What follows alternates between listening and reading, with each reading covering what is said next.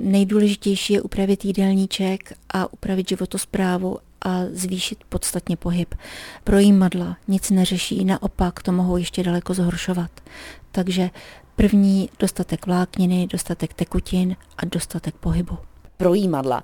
To je takové pohodlné, rychlé řešení, nicméně mohou nám i uškodit. Co vlastně způsobí v těch střevech? Ta projímadla záleží na tom, jaká to jsou. Pokud jsou to taková, ta, která zvětší objem stolice, která se potom teda hne sama a odejde, tak ty beru. Ale jsou projímadla, která zrychlí peristaltiku, takže se to střevo rychle vyprázdní, jenomže potom mu zase nějakou dobu trvá, než se úplně naplní a zase je líné, nechce se mu fungovat. Takže pak zase, když si ten dotyčný vezme znova projímadlo, tak se to opakuje.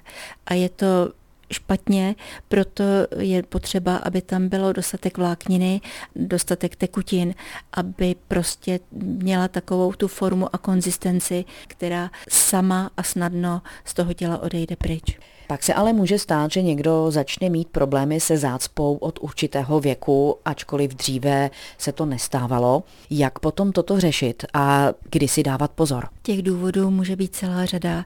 Buď to to může být jenom tím, že se změnila životospráva, že se změnil způsob života, že ten dotyčný, který se dříve více pohyboval, najednou má sedavé zaměstnání a potom přijde domů utahaný a už se mu nikam nechce. Nebo je to, že je v jiném prostředí, že je tam, kde je tepleji. To znamená, že se více odpařuje, více tekutin vydýchá a že je vlastně jakoby trochu dehydratovaný, takže musí do sebe nějakou tu tekutinu dolít, aby se i to zažívání srovnalo ale na těch 50 let tam může být i nebezpečí toho, že se tam může objevit nějaký polip nebo nějaké zúžení v těch střevech, které je nutné řešit.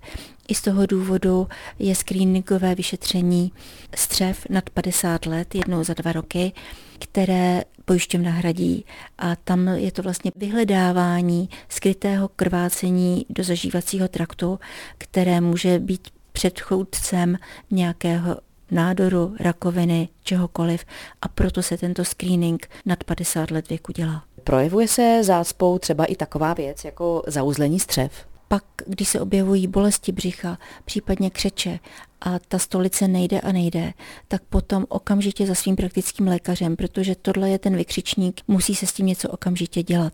Pokud se vám to stane někdy večer, v noci, o víkendu okamžitě do nejbližší nemocnice, aby se to hned začalo řešit, protože pak by mohlo být už pozdě. Co se stane, když máme třeba zauzlení střev a vezmeme si projímadlo? To je průšvih, protože to projímadlo nutí ta střeva k tomu, aby se stále více pohybovala, čili tím se to zauzlení ještě zhorší. Tím se to utáhne ještě víc.